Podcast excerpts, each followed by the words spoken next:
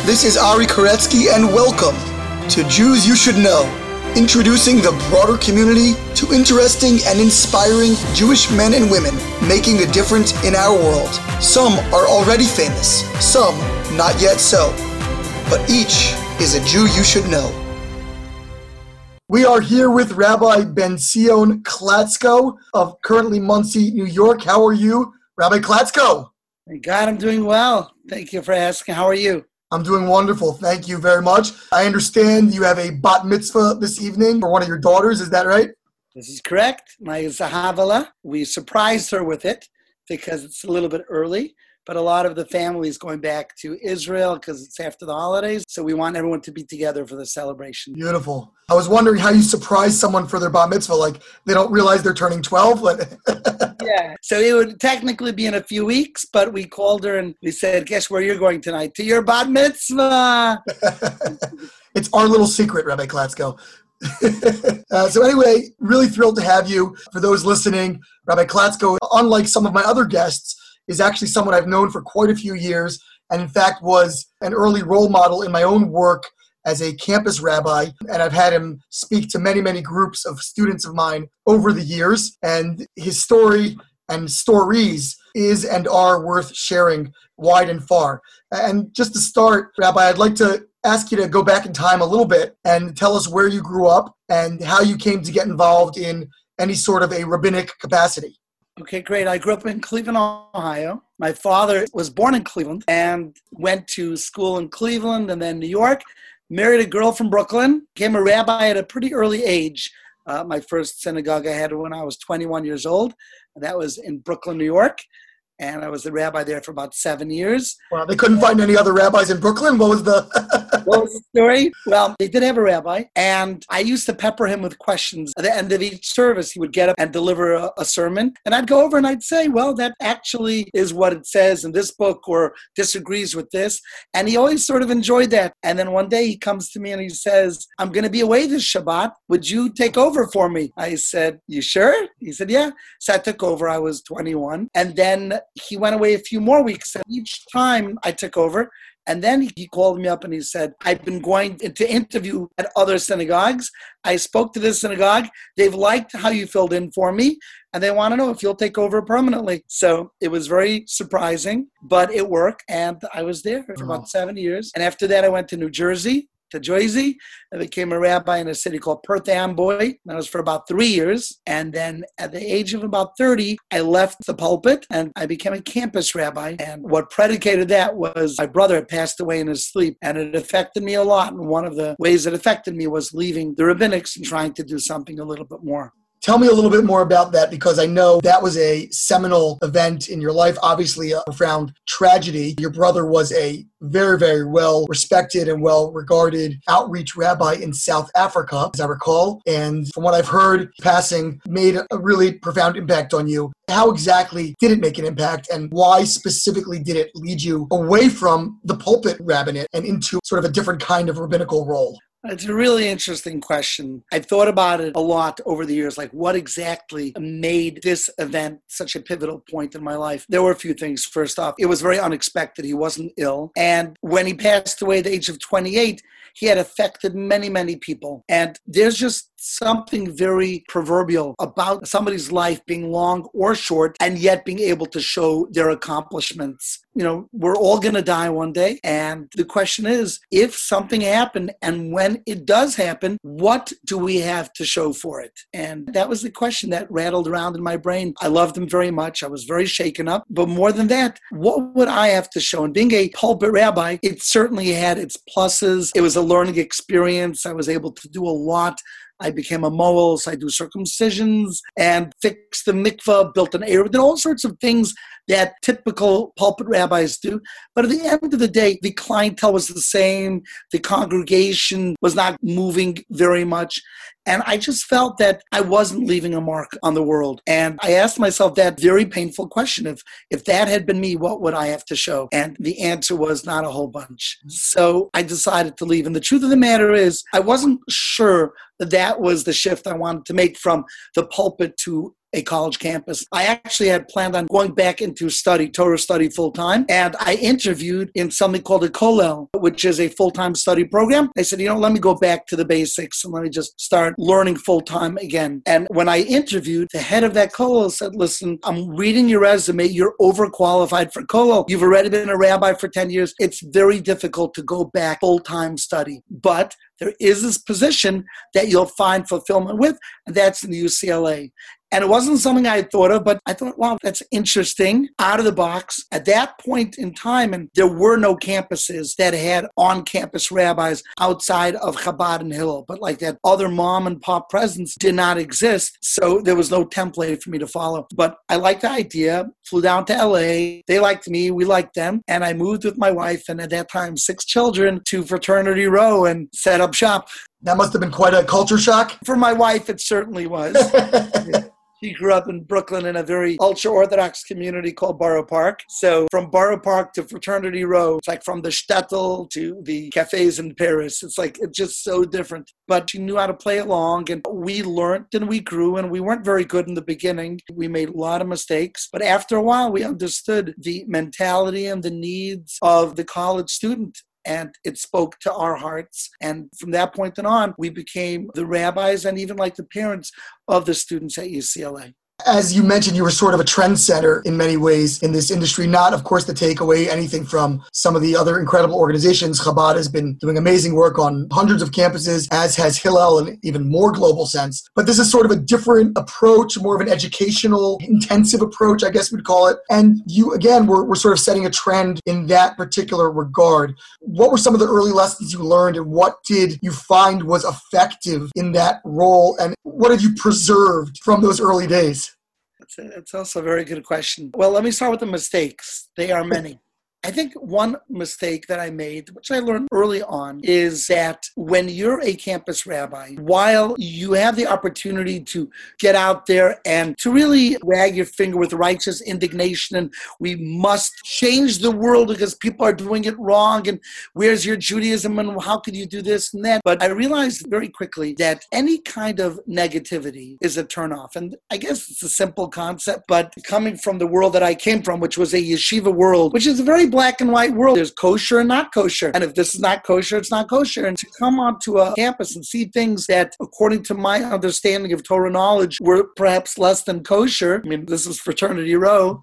and to sort of be okay with that in order to allow the students to feel accepted and heard was something that I had to learn. But I feel like I, I did learn that. And I almost never, I can say almost because sometimes I do slip, but I almost never go negative. I, I try to be positive. And even today, where I I lecture around the world, I'm known as the positive rabbi. Like, just see the positive in everything. And that's not an accident. I could see the negative, and there are times that I think, hey, maybe it's time for me to become the fighter instead of the lover. And then I just say, no, no, no. When you fight, you're a polarizing figure. And yeah, you'll have your people who follow you into battle. But at the end of the day, as they say, you catch more bees with honey. You want to attract people. You have to make them feel heard and understood and appreciated and loved. And that became not just my modus operandi, but that became my philosophy in life that was a mistake and I changed it. As far as what do I take with me? Well, the trend setting concept that I think we were able to present to the college world is that knowledge is the key to Judaism. When it comes to holding on to one's Jewish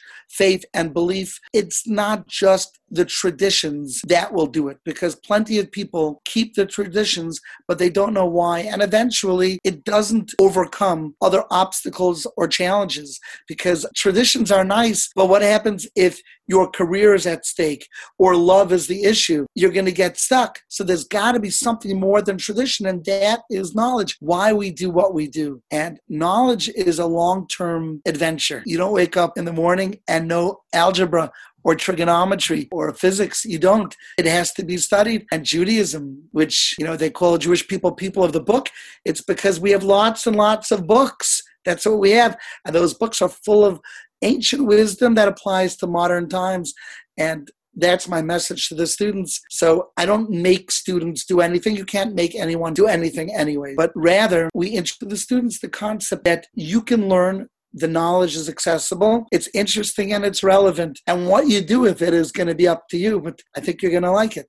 It's interesting. You know, you, you, can only preach what you live. And a little insight from your own story so far is that your impulse at age 30 was actually to return to an environment of full time study. And so clearly that's something that draws you. And even though you ultimately ended up diverting and occupying a teaching role, you can see that you were someone who sort of craved knowledge uh, for its own sake in your own life. Very much so. That's still who I am. That's how I raise my children. And believe it or not, this is not just Jewish knowledge. My children know if they come to my bed, there's stacks of science books by my bed, and I actually lecture on science. I find science a gateway into understanding the Almighty. And I have this sort of little habit that when there's a big scientist that's out there that is accomplished, so I, I try to call them or write them an email and meet them for coffee or lunch. And through that, I've met a lot of very prestigious people right now in the news. The concept of gravitational waves is very much in the news, even today, gravitational waves to original light. There's a lot to be said about it, but it was a very interesting topic to me. It was Einstein's last theory that Einstein said can never be proven. So what I decided to do is I wanted to meet the person who was the head of LIGO, who would be up for the Nobel Prize. So I met this fellow. His name is Peter Saulson. I wrote him a letter and I said, when are you going to be in New York? I'd like to take you out to lunch. And Peter Saulson said, I'm going to be in two months. He happens to be a professor lecturer in Syracuse. So two months from then, I took him out. We spent two hours together. I asked him a lot of questions. Yeah, I have different science questions that sometimes trouble me. Uh, and of course, he was just a wellspring of knowledge. and gravitational waves is the greatest discovery in our lifetime, not even a question. And just last Tuesday, the Nobel Prize was given to the heads of LIGO. So, sort of an interesting little note. Speaking of Judaism, Jews, you should know, Peter Saulson is Jewish. And not only is he Jewish, but the first gravitational wave was discovered on Rosh Hashanah. Words, that tiny wave through the XY laser, that was found. They waited 40 years and it was detected in Rosh Hashanah. And he was at Temple when that happened. And he does not bring his phone to Temple. So when he came back, he had thousands of congratulation emails because there he was in Rosh Hashanah. So I said to Peter, What did you do when you found out? You know what he said? One of the first things that he did? Went and he bought a mezuzah and tefillin. Peter Saulson, the head of LIGO, buys tefillin and mezuzah. And I spoke to him, why? Why was that your first impulse? We spoke about the cosmological constant and how the more you see, the more it's clear how the world is fine tuned and it's not an accident. And he says, this is just another indication. And it moves me religiously. And the whole thing is fascinating. So a, a few weeks later, I was doing an Israel trip and my wife calls me up. She says, You'll never guess who knocked on the door in our house in Monsey. Mrs. Saulson, they were passing through on the Garden State. He had my address and he came and she came in and my wife said, What would it take to get you for Shabbat? She said, Just invite us. Tell him there's a gravitational pull from Syracuse to Monsey. You got to get him. That's right. That's right. go back and forth. Incredible. So, Rabbi Klatzko, when you were out in LA, I know, again, from other contexts, that in addition to the pioneering work you did on campus, you also had some other interesting forays. Uh, you were known in some circles as the Hollywood rabbi. How did that come about, and what was that experience? It's funny because there are a number of rabbis out there that go around with that title, the Hollywood rabbis. So I don't use it except for if I have younger teeny boppers, so they like it. But but it was a lot of fun. It originated. I used to pray in a certain synagogue that was near UCLA campus, and it was in Westwood. And there were a few people in the industry who were young, and they used to pray there. And the rabbi was an older gentleman, and they used to have questions, but rather than asking him who they felt he couldn't really connect to them, they knew I was the college rabbi, so they'd come to me and ask me. And after a number of weeks, I said, you know what? Why don't we make a class? It'll be for the industry, the Hollywood class. And so we did it. Originally it was in my house, but eventually it moved to the house of a big Hollywood agent named Willie Mercer. And it started with four people in the industry. And then it grew and grew. And it was the first Wednesday of every month. We had writers, directors, producers. I was close with the VP of Warner Brothers, Sony, Disney. And I am till today, just two days ago, had a long talk with the director and writer of the show Friends. Christoph Waltz, who is a very, very famous actor. He won the Best Actor Award two out of the past six years. So we made his daughter's match. His daughter's shidduch. His daughter's a religious Jew, and she came to us for Shabbat. We made a shidduch. So there's actually a cute video of me dancing with Christoph Waltz to Hava Nagila in the middle of the was just so beautiful. And it was a nice experience because these are very intelligent people. You know, you think Hollywood, you think Tinseltown. They're very intelligent people, particularly the writers were very intelligent. The director and writer of Friends is a Harvard law grad. And they're very, very intelligent people. And the message of Torah really spoke to them. It wasn't something I walked around with with a sense of pride, but it was its own adventure. And life is about little experiences and adventures. So that was one of them. Obviously, we're talking uh, now. You are in New York, as you noted, and that's on the other side of the country from LA for those uh, who are geographically challenged. So, what happened that you migrated east? Is, are you just kind of on your way to Israel, I love that you asked, are we on our way to Israel? Is this on the way? I actually believe in that. I have my Zionistic heart beating very strongly. And we have a little shtick, a little twist in our lives whereby our house remains listed on the market. Even though we don't plan on selling, but it's listed because I want to teach my kids we're always one foot out the door. We're always one foot to Israel. So we're listed. You go to Zillow, we're listed. And we don't plan on moving this second, but if the opportunity comes, we're in Israel. So the asking price on right now. We can get this whole audience. Uh, I to get the price for you, Rabbi.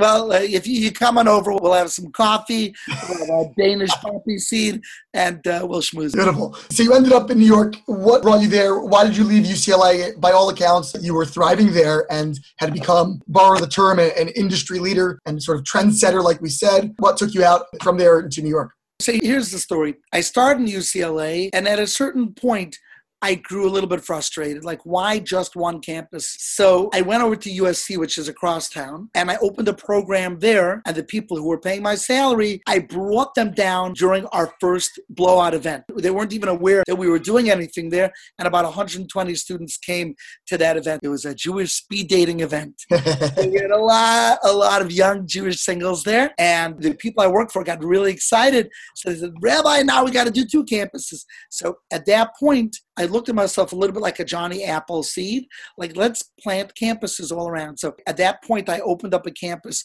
at UCSB. Actually, I spoke at the inauguration of the Hillel, and then we opened that up. And then UCSD and SDSU, which are the two San Diego campuses, I helped those open up. And then Cal State Northridge. And I went from campus to campus, opening those campuses. And then we installed rabbis, and I would train them in. When people heard I was doing this, so they said, Can you come down to our city and open up a campus for us? So I did that in Madison, Wisconsin, and that program's still there today. It's called GEM. Then I went down to Florida Florida for 10 days and I trained in the community there what they need to open a campus program. And we opened a campus program there called CLE, which also is around. And I began doing that, going from city to city. So at that point, I got restless again. I said, let's do the whole America. So I had this opportunity, and the person that I work for is a very, very wealthy man, and he was willing to fund it and support it. But the condition was that I am close to him, and close to him means I have to be in the East Coast, which is where he lived. So it was for that reason. When I lived in LA, I never thought I was going to move back. The weather is so glorious. and I would see on the news, snowstorm, two feet of snow. And I was there like laughing in, in my apartment in Los Angeles, and it made no sense. But I did move back, and now I actually like the winter. And my job today is I'm a senior manager for this organization called Olami, which is all across the world. And uh, my position is in North America. And I travel from campus to campus, training in rabbis, speaking to the students, and making sure there's adequate funding and advocacy for those campuses. We're in right now 115 places around North America. Do you miss the daily grind of the having your own campus operation? To a degree i do because when i go to other campuses i like being out there amongst the students. I connect very well with them. I know where they're coming from. I like that. But i don't miss it that much because i'm not a pencil pusher. I still run my own trip. It's called the akiva trip and i run a minimum of five trips a year. So every year i run many trips and each trip has 40 students. So that's 40 times five. So i still have a very close connection with our trips to israel so three are to Israel, and the fourth one is to Poland, and the fifth one is either to Poland or last year we did Brazil. It was called a summit, and then we stayed a week afterwards and ran a trip. This year we're doing Spain and England, and also we run a trip called Stateside, which is in New York, where I bring campuses to my house for a week, and we have a, a large house, and they stay in the house, and we create programs for them. So I'm still very much a campus rabbi. At least I'd like to picture myself like that. And every Shabbat we have a very big Shabbat. Now, you so, mentioned you have a large house. What do you do at that house? I, I know you host large gatherings. Tell us about that.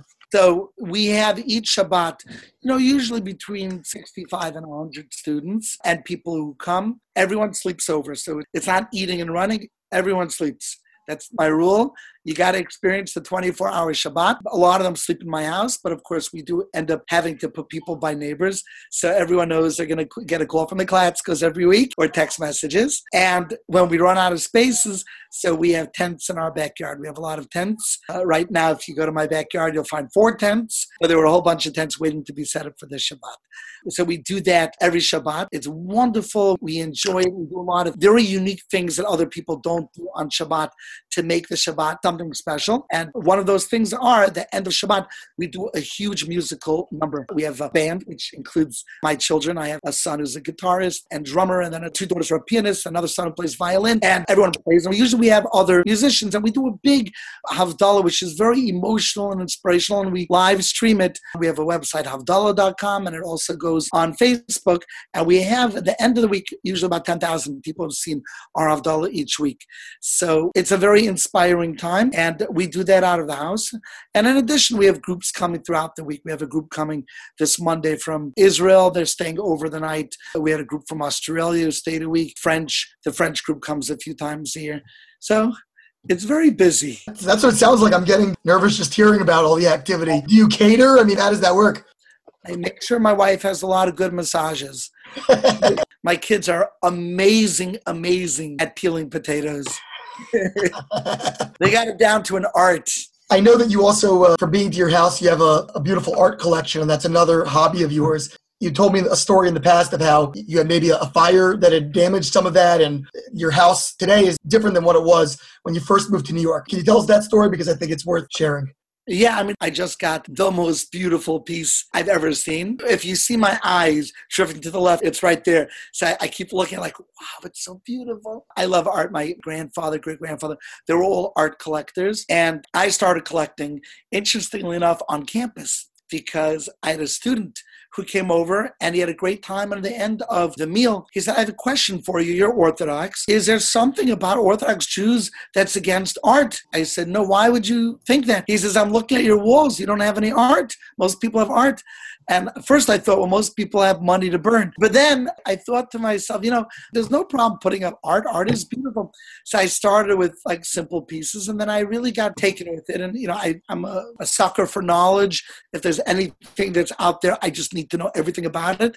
So I taught myself a lot about art and artists and what to look for and what the biographies of each of the artists were and how art could become valuable. And I started collecting. Our house burned down. And when the house burned down, a lot of my very beautiful pieces were damaged. So that sounds like a tragedy. The first thing it's good to know is we collect a lot of things, but if the family is good and the kids are safe, you realize how little all the other stuff matters or doesn't matter. I'm just putting that in because the first thing that came to my mind is not, oh my goodness, the art. First thing is, thank you, Almighty, that my kids and my family are safe. Having said that, I really lost a lot of art and I liked it, but uh, thank God the insurance did cover it and it was good because we had to rebuild our house. And the only way we were able to rebuild it with the vision that I had, because my the vision was to create a house that we could host and have a lot of people be there as a place where people can feel comfort. The only way to do that was with a lot of funds. So the funding from the art helped. So it didn't replace the art, but it did allow us to modify the house in a way that we're able to do the kind of Shabbat that we do now. It's a great segue because you talk about Shabbat and how Shabbat is a centerpiece of your personal life and your continuing outreach efforts, welcoming so many people into your home, all those peeled potatoes and backyard tents. But you have, in recent years, launched a seminal project, perhaps your capstone. I don't want to say it's coming to an end. God willing, there'll be many more years, but certainly a project that has become a major, major part of your work and your reputation. And that is a website called Shabbat.com. Listeners may have heard of it, some may not have. Tell us what it is, and perhaps more importantly, how did it come about? What was the vision that inspired its creation? What are you trying to accomplish with it? Excellent. Okay. So the overview of Shabbat.com is like a Jewish Facebook for mitzvot and kindness. It's like a Jewish connector. It's a social network, just like any social network, but it is for Jewish people or people who are Jewishly curious. And it is a site that people can find places for Shabbat. People can find guests that's how it started.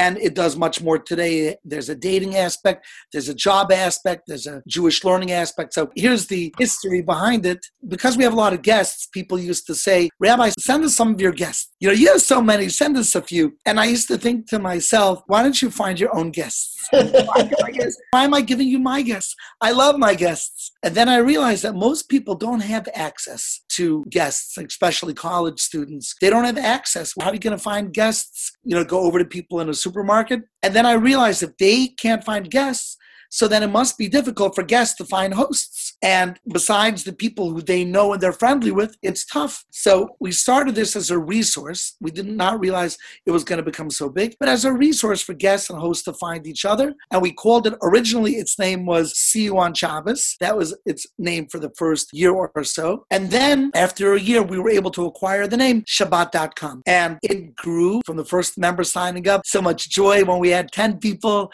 It was incredible. Then 100 and then 1,000, and now we have about 100,000. And we are in 132 countries around the world. And about 10,000 people a week find places to go to for Shabbat. And wherever I go, oh, I just used it in Belgium, I just used it in France, I just used it in Tel Aviv. And the stories are remarkable and they're wonderful how it grew. And just recently, Shabbat.com was named by the state of Israel as the number one Jewish project in the world. It won, thankfully, a, a wonderful award for that. We did not even know we were in the running. Uh, there were 80 projects that had been submitted or found out about. We were contacted when there were three left, asking us for all sorts of information, which we supplied. And we are going to be advertised all over Israel come this Hanukkah time. We're going to be on buses, we're going to be on billboards, and th- this is going to be sponsored by the state of Israel. We added an app about two years ago. Uh, the app is doing very well. We're still growing, but the app in iTunes, we're still at five stars, 4.8 in Android. So that's what it is. So originally it was guests and hosts, and there actually is a hosting site called Couchsurfing that I wasn't aware of. And just yesterday online, I found somebody who did a college dissertation on the differences between couchsurfing and Shabbat.com.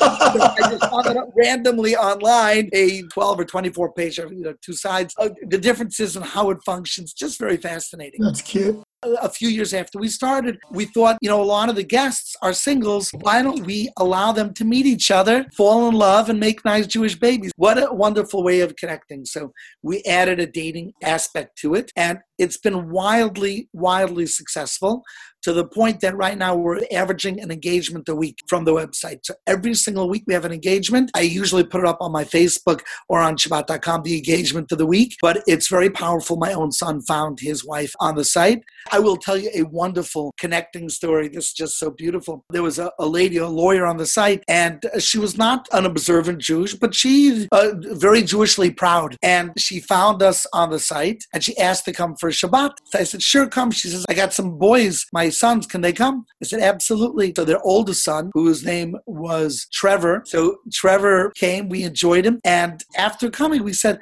would you like to come on my trip to Israel? So Trevor came, and he had such a good time that he stayed to study in Israel. He was inspired by Israel so much. Then his younger brother joined us, and his younger brother also went to study in Israel. Trevor now came back, and he found his wife, who's engaged, on Shabbat.com. Trevor's mother, the lawyer, just got proposed to by another Shabbat.com guy. Like his whole family is a beautiful, beautiful connected story. So Shabbat.com, it's not a website this is how I describe it. It's really us. It's us. It's a vehicle for us to connect to each other because nobody wants to connect like we do to each other. We need to connect. We love to connect. And this is just the vehicle that allows us to. Do you think that the meteoric growth that it's displayed is an extension of that? That really you were just tapping into an energy that was waiting to be expressed?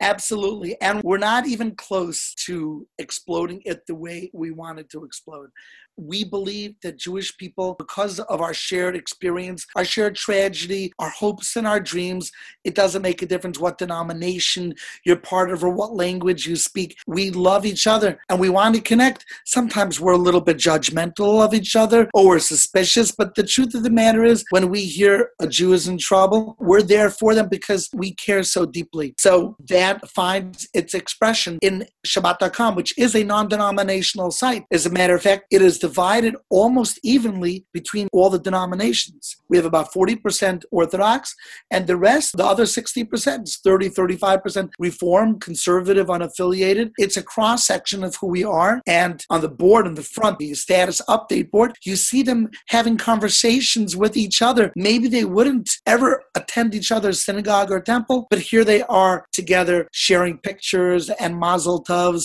and condolences and wishes of refuah shlema, hoping that whoever is sick gets better. So yeah, I think that energy is there and we're still tweaking the site. Again, this is something that people take special courses about how to create a social network. And we sort of did it by the seat of our pants.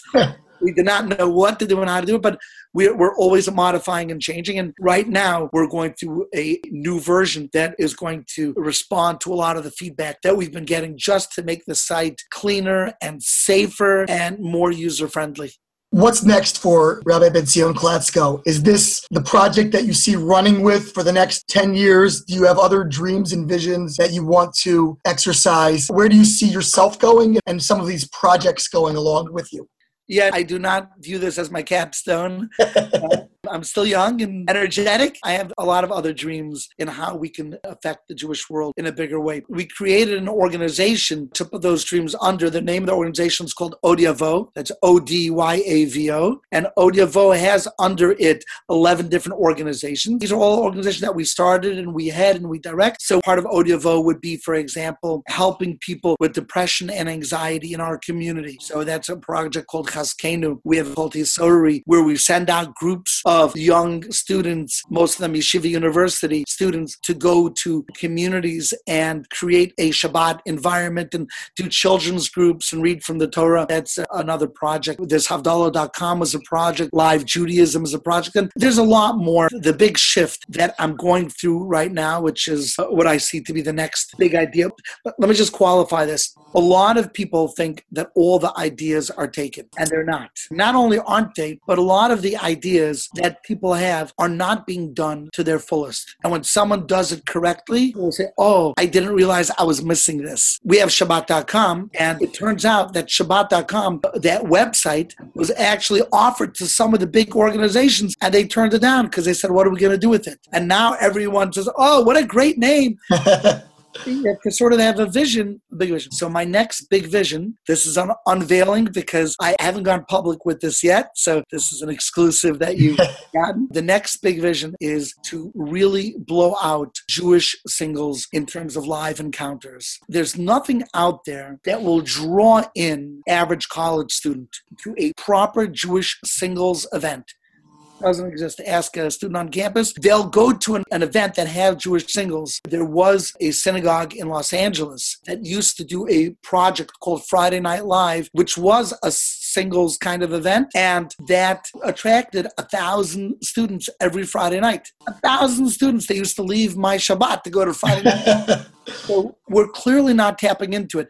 And by people's obsession with online dating and J swipe, we know that people want to meet. And we also know that Jewish continuity is a major subject of the Pew Reports, of donors, of birthright. We feel that Jewish people have something valuable to offer the world. And if our Judaism not just gets watered down, but if it's not relevant and not important, then ultimately the Jewish message, the Jewish dream, and the Jewish leadership won't be there for humanity. So it starts with creating stability. And stability begins in the home with spouses, with husbands and wives that have a shared sense of mission. So this has not been done properly. We need to do it in a systematic, organized, and branded way so that people know that when this comes to town, you want to be part of it. We have a few different ways that we plan on doing this, but I'll give you sort of a, a vision. You know what's been really hot recently? Smoking meat. Have you heard about the smoking? Yes, I have. It is the hottest thing. Pardon the pun. Everyone's into smoking. You want to start the smoking meat market? Is that so?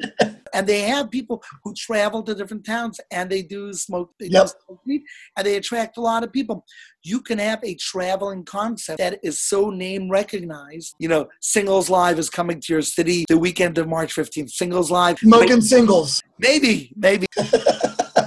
Sounds incredible, and then always uh, wonderful to hear that there's so much vitality and passion still in those bones. Rabbi Klatzko, anything else you'd like to add? And in particular, tell people where they can learn more about you and some of your projects. Obviously, Shabbat.com is self-explanatory, but other places that people can go to learn about you, your work, your passion. They want to come for Shabbat to visit you in New York at your 100-person table and backyard tent. Tell us how we can do that online. Absolutely. You know how some people try to keep their names off of the internet and they try to hide? I do the opposite because I they're going to get my information anyways. Let me not make them break their heads for it. So, anyone who wants to contact me, 212 Shabbat. That's my phone number. You see, I give it out on the air, 212 Shabbat. Very simple. If you have rabbi kind of questions, you want to join me for Shabbat, you have to go through Shabbat.com. But we would be happy to have you. You want to hear more about, I don't know why you would want, but you want to hear more about my philosophy in life and some of those ideas. I do a lot of relationship counseling and such. There is a website called Torah Anytime, and I have about 50 lectures there. And on YouTube, I also have some lectures over there. And if you're in New York and you would like to come by and have a coffee, I'd be honored to sit down and get to know you and help change the Even if you didn't discover gravitational waves. even if you didn't discover anything. discover yourself, right? Then then I can learn from you. Well, what a wonderful way to end, and we've certainly learned so much from you. And we thank you for a little bit of your time. Enjoy the bat mitzvah this evening, surprise bat mitzvah, and I hope our listeners will be surprised and pleased getting to learn so much from such an interesting and inspiring person. Thank you, Rabbi Klatzko. Thank you so much. This has been Ari Koretzky on Jews You Should Know. Please visit us at JewsYouShouldKnow.com and subscribe at iTunes, Stitcher, or wherever you consume podcasts. Find us on social media at Jews You Should Know. If you'd like to become a supporter of this podcast, we would greatly appreciate that, and you can do so by visiting patreon.com. That's P-A-T-R-E-O-N dot com slash Jews You Should Know. Finally, if you have enjoyed this podcast, please leave us a review so that we can continue to grow and introduce many more people to Jews you should know.